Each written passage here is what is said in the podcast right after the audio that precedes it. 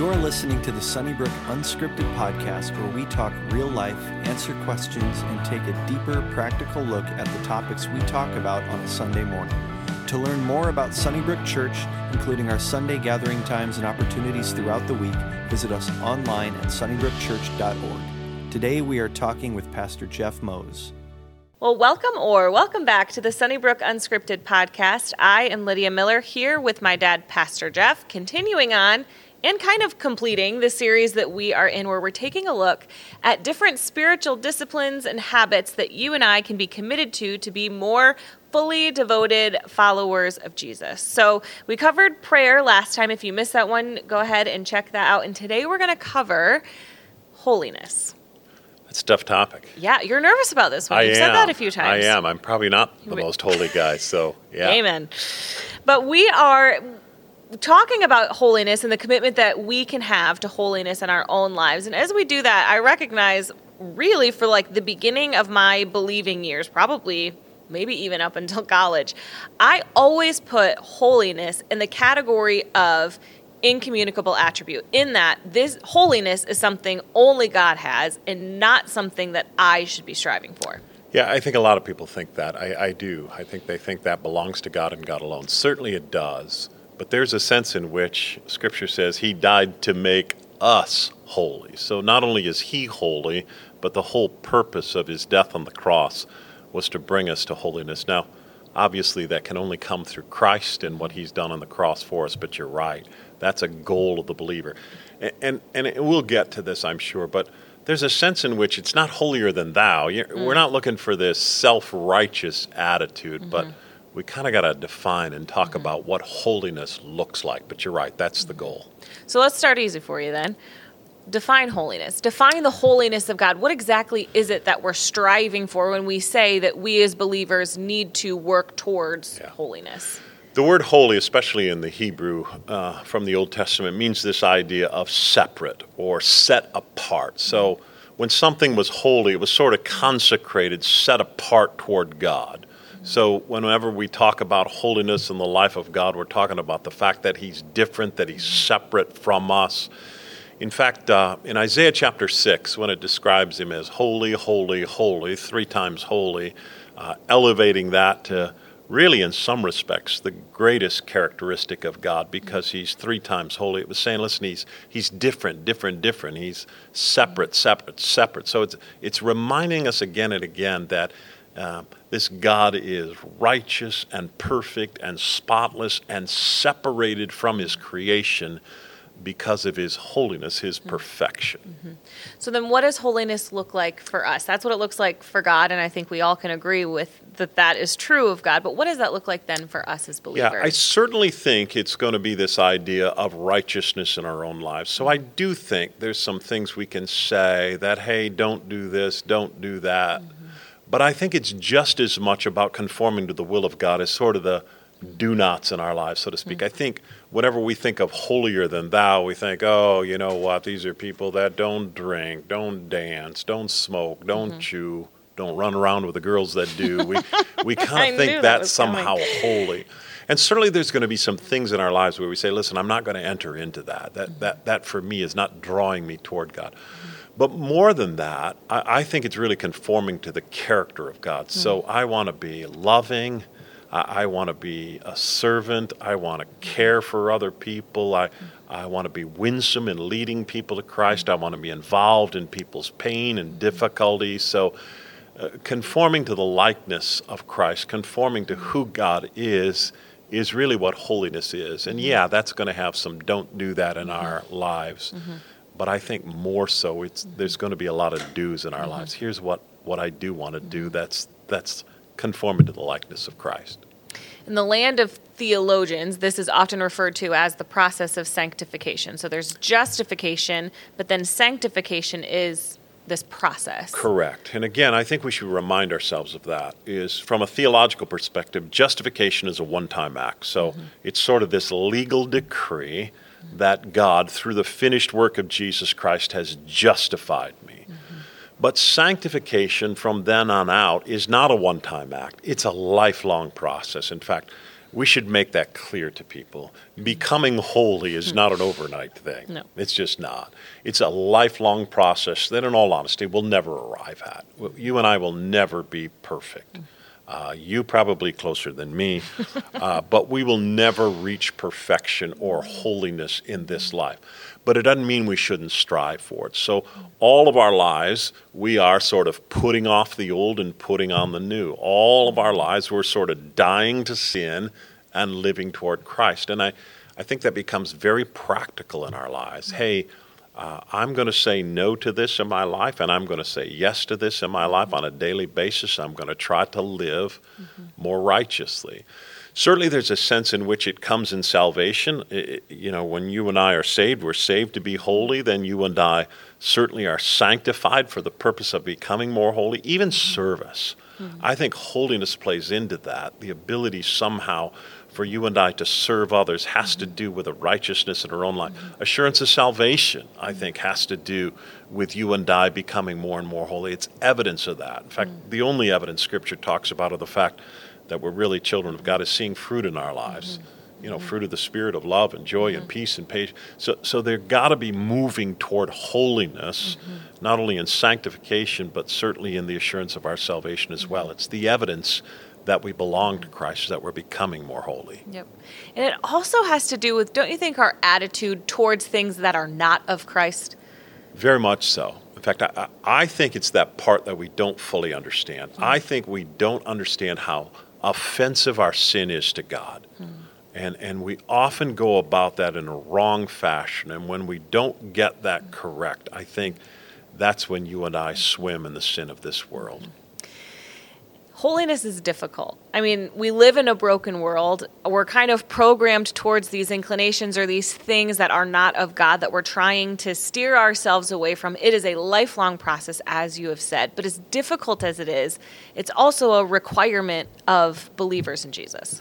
Very much so. I, I think it's an expectation, I think it's evidence of salvation, I think it's a precondition for service. I, I, think there's this sense in which you and I have to be moving toward it mm-hmm. uh, in order to sort of live the Christian life.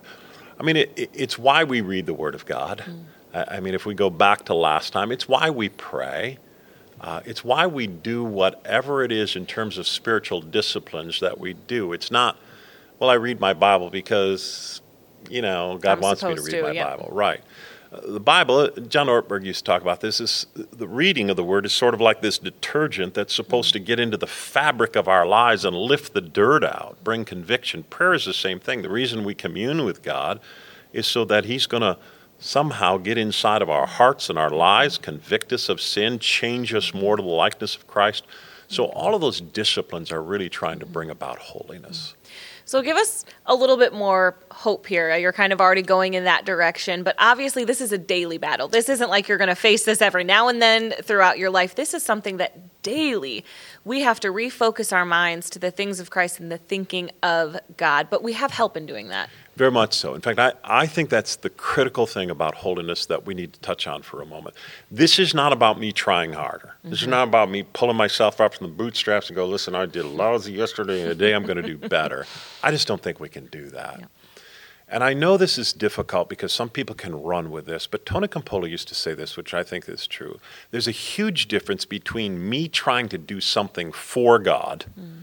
and God trying to do something through me. Mm. I'm convinced holiness is more about surrender and yielding mm. to the power of the Spirit of God mm. than it is about you and I gritting our mm. teeth and going, man, I got to be a better witness for Christ. I got to be a better Christian. I got to try harder. I think that leads to failure and frustration and, and all kinds of pain that moves us away from God. But if on a daily basis, I can get up, spend time with the Lord, and I can say, God, today, I surrender. I don't have the ability to live the Christian life. I'm not going to be holy and I'm not going to honor you unless your spirit invade me today and I yield and I surrender to that and you live the Christian life through me. I can't do it on my own. I, I think that's critical to, to holiness is, is praying for that on a daily basis of surrender. Yep. I remember having a conversation with you about this some time ago and it can feel overwhelming. You know, Jesus is such a, a far off target, it can feel sometimes. And I remember you just saying, just the simple prayer of God, just help me be a little bit more like Jesus today than I was yesterday. Yeah, and I, I really got that from. There was a godly lady in my life that I'm telling you, to the day she died, and she was in her 90s, and she was far more godly than I do was. But she would say that t- today. I just want to be a little bit more like Jesus. I think that's just a good pattern or goal for us to have in life. Um, but I think it starts, and I don't want to be a downer here, but I think it starts with conviction. I think it starts with me recognizing how infinitely offensive my sin is to a holy God. Um, not because I want to be a downer, but just to recognize that. I, I think we have in our society glossed over sin and its offense before God. And usually when we sin, we're like, man, I screwed up, and we're mm-hmm. disappointed with ourselves. We don't recognize what it does to the heart of God. And I mm-hmm. think if we could grasp that in a relational fashion, we talked about that with regards to prayer. But if we could recognize we're in this relationship with God and it's offensive to Him, mm-hmm. I, I think if we could get a little bit of the sorrow of that, Yep. you and I would want, uh, in a sense, to surrender more to the Spirit of God to live the Christian life. Since sin really is so normalized in culture and then individually in our own lives, give us some tools, some habits, some questions to ask ourselves to identify what in my life is maybe offensive to God. Where am I maybe living outside of the bounds of the holiness that I'm called to? Yeah, I think this is where an accountability partner comes in mm. incredibly helpful because I think we're blind. I, mm-hmm. I do. I think I'm blind to my own sin, my own struggle, my own failure. So I think getting another partner in your life, somebody can hold you accountable. And then I think you got to ask yourself a couple of questions. First of all, is this good for me? I mean, mentally, spiritually, emotionally, is what I'm engaged in, is that good for me or not? And, and again, I think a partner can help in that. I, I do think you want to begin to ask yourself, is, is it possible that I could be in bondage to this? Eh, I was sharing this with you earlier, but uh, you know, when we were in seminary, we used to play this video game. It became so addicting. Share the video game. Yeah, Donkey Kong. and we were trying to get a higher level all the time. Until eventually we started skipping class. I'm like, wait a minute. There's something going on here. So, so eventually we had to throw it away and just say, listen, we're not going to do it anyway. So I think you got to ask yourself, is somehow this bringing me in bondage? And uh, uh, again, we want to be careful of that. I think we got to ask ourselves, is this glorifying to God? Uh, because there's a lot of things in life that maybe we do that are just not necessary or not glorifying to God. And I think we've always got to be concerned about the little things in our mm-hmm. lives because they lead to bigger things. Mm-hmm. So, uh, again, trying not to allow mm-hmm. exceptions to happen in our lives. When exceptions the first time happen, they become easier with regards to sin. A- And I think to try to have victory in every area, it doesn't mean we're going to, but I think victory in, you know, not minimizing the standard at all allows us to have victory in certain areas of mm-hmm. life. Give us some habits now. There's there's habits of holiness, things that we should do. Uh, what are some of those things that we can put into practice in our lives? Yeah, I, I do think the disciplines help very much. I do think spending time on the Word, mm-hmm. I, I think coming to church, I, I think listening to sermons, I, I think engaging with godly people that are mm-hmm. farther ahead of us, whether that's an accountability fashion or just simply a mentorship.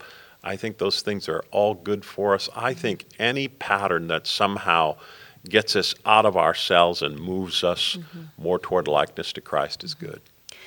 Don't you think too that it's it's all about catching yourself as soon as you take one step off of the path? Absolutely, and and again, I, I'm far from perfect, but I think that's exactly where it begins. James talks mm-hmm. about that. It starts in you know the mind, then it mm-hmm. works its way to the heart, mm-hmm. and then it sort of expresses itself in sin. So, the earlier we can stop it, where in a sense we don't let it float around in the mind, so that it becomes a part of the heart and then is lived out in action. The earlier you and I can deal with that, the better. To never allow an exception and then get back. Exactly. And I do think we've got to remind ourselves of this because we've been talking in almost this harsh legalistic fashion. Mm-hmm. But I think we often have to remind ourselves failure is going to be a part of the Christian life. Just mm-hmm. is. Mm-hmm. There's a huge difference. We always talk about this but between failing and being a failure. Hmm. A failure is a person that gives up. But you and I in the Christian life are never going to live it perfectly. We're going to fail on a daily basis. That's where the grace of God comes in. And then we pick ourselves up and we start again, uh, you know, seeking God's forgiveness through confession, because I think that's critical.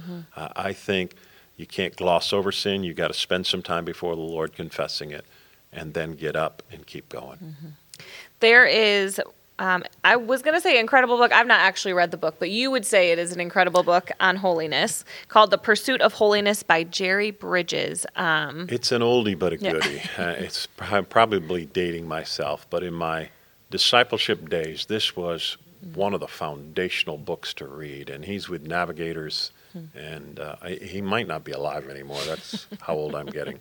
But great book. Yep. So if you want to read that um, to just kind of dive into the topic of holiness some more, that would be a great place to start. Thank you so much for joining us today. We hope to see you again next time.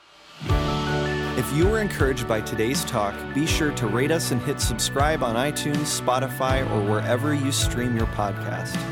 To experience other talks, videos, and live gatherings, visit us online at sunnybrookchurch.org or download the Sunnybrook Church app. And again, thanks for listening to the Sunnybrook Community Church podcast.